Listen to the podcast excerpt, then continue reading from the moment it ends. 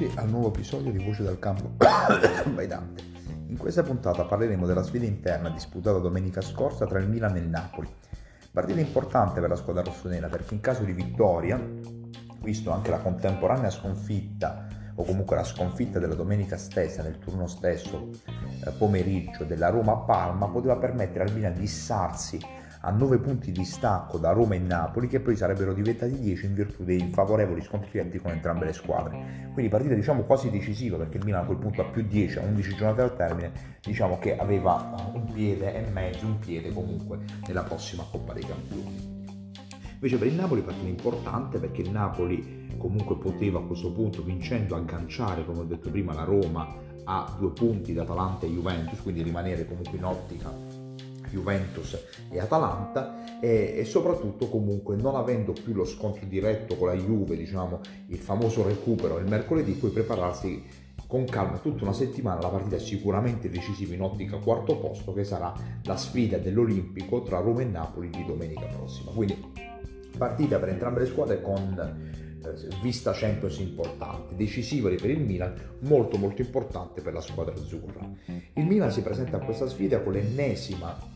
eh, sfilza di indisponibili, eh, perché i soliti indisponibili, diciamo i lungodegetti, quindi nello specifico Ibrahimovic, Mandzukic, Benasser, Daniel Maldini, si sono aggiunti degli indisponibili dell'ultima ora, quindi Calabria che aveva ricevuto, aveva avuto un affaticamento al pube nella trasferta di Manchester e costretto a dare forfè, costretto rimane diciamo uh, indisponibile Romagnoli che aveva già saltato la sfida di Manchester e diciamo per precauzione viene fermato all'ultimo momento anche Kier. Quindi la coppia centrale diventa l'unica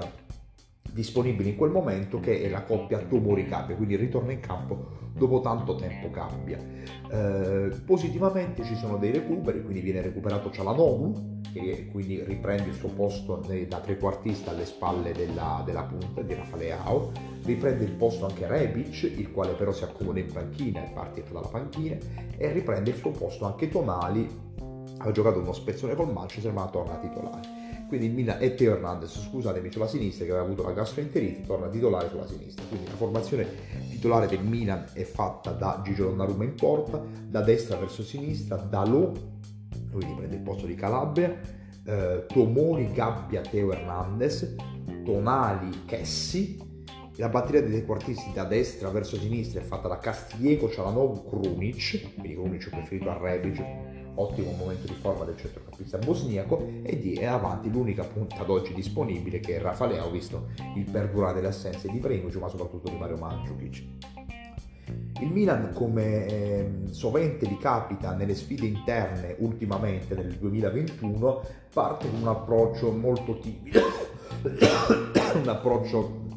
non spavaldo, non grittoso come spesso gli capita invece in trasferta dove aggredisce la partita e spesso capita che va in vantaggio nei primi minuti del primo tempo. In questo caso specifico non è così, c'è una discreta azione sulla catena di sinistra che porta Teo Hernandez ad andare uno contro uno con lo Spina, un, un passaggio illuminante in profondità di eh, Hernandez, scusatemi, Leao ad andare uno contro uno con lo Spina su un passaggio illuminato di Teo Hernandez, però diciamo poca roba. Il primo tempo tendenzialmente è, ehm, diciamo, lo tiene, lo domina fondamentalmente la squadra la squadra azzurra che pur non facendo tantissime occasioni di gol tiene comunque il campo in maniera importante e quindi eh, riesce comunque a dare la sensazione di poter passare in vantaggio da un momento all'altro. Quello, cosa che non avviene pur se vi sono delle occasioni importanti, la più, la più clamorosa sicuramente è un'azione di Gelischi che eh, la tira fuori su un bel assist di eh, Insigne che l'ha rientrato e, e, la tira alla sinistra di, eh, di Gigio Donnarumma. Il primo tempo comunque si conclude sul risultato inviolato di 0-0, risultato sicuramente ingiusto eh, un po' per il Napoli, visto quello che avevamo detto prima, visto comunque un predominio di possesso palla importante della squadra azzurra. Il secondo tempo il Milan parte con una aggressività differente, anche se vi è una statistica particolare che dice che il Milan nei, nei, primi minuti del primo quarto d'ora del secondo tempo, quindi dal 45 al 60 incassa molti gol. Quindi pur partendo con un atteggiamento migliore, un'azione eh, impostata sulla catena di destra da Dalò insieme a Castiglieco, nel quale quest'ultimo viene anticipato seccamente, eh, permette al, al, Napoli di, eh, attraverso Gelischi di portare la palla sulla parte destra, quindi Gelischi anticipa il, eh, il trequartista, diciamo l'ala destra del Milan, porta palla, allarga sulla destra a Matteo Politano, il quale riesce a entrare nel buco che spesso provoca Teo Hernandez salendo molto presto in posizione offensiva e quindi diciamo, trovandosi da solo davanti al portiere, pur se Gabbia stava andando, svirgolando un pochino il tiro riesce a tirare una palla molle sulla destra di Gigio e quindi a incassarsi, a, diciamo, a entrare nel, nell'angolino destro della porta rossonera e a portare quindi la squadra azzurra in vantaggio per 1-0. Questo punto il Milan dopo aver preso il gol barcolla, non riesce a registrarsi come spesso gli capita. Ricordiamo ancora che il Milan in campionato fino adesso ogni volta che è andato in svantaggio non ha mai vinto, al massimo ha pareggiato le partite, quindi anche questa volta l'impresa appare titanica, il Milan rischia di prendere il 2-0 ad una bella conclusione del Napoli che porta Fabian Ruiz a tirare e Gigio a compiere sicuramente la, partita, la parata più importante della partita. Il Milan ha uno scatto di orgoglio, comunque riesce a impostare qualche azione nel momento in cui subentrano diciamo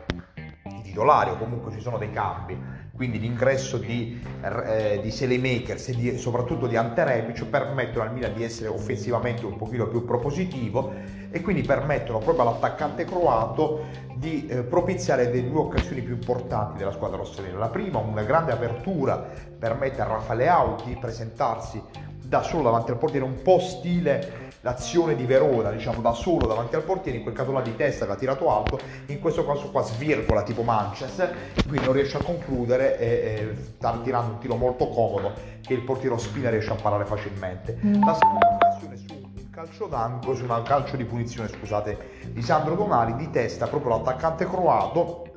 impegna il eh, Ospina eh, ha una discreta parata e quindi evita diciamo, il pareggio della squadra rossonera. A questo punto la partita diciamo, si incanala verso il pareggio, però vi sono due episodi eh, VAR, o comunque due episodi particolari che contraddistinguono gli ultimi minuti. Un intervento di Bakayoko al limite su Teo Hernandez, al limite dell'area di rigore, francamente secondo me molto sospetto, che l'arbitro Pasqua va anche a vedere al VAR, ma non assegna in maniera quasi inspiegabile il calcio di rigore visto comunque che era andato al VAR e un intervento da cartellino giallo-arancione anche di Dio Hernandez sul prosieguo dell'azione proprio sulla catena di sinistra ai danni di Osimè che l'arbitro eh, campano, cioè di origini campane, invece eh, grazie diciamo, al terzino, forte terzino eh, francese del Milan, ammonendolo soltanto. Alla fine comunque una parola di troppo su un'altra occupazione offensiva provoca purtroppo l'espulsione di Ante e quindi costringerà il Milan a, eh, diciamo, all'attaccante croato a non essere presente nella trasferta difficile di Firenze domenica prossima che sarà la prima pre- pre-sosta in cui il Milan a, quel punto, a questo punto rimarrebbe, rimarrà in difficoltà perché comunque Mandzukic non rientra, Ibrahimovic è dato, è dato in fase di rientro ma bisogna capire le condizioni, Rebic sarà squalificato, alla fine abbiamo visto che è squalificato per due giornate, Rafa Leao ha preso un leggero eh,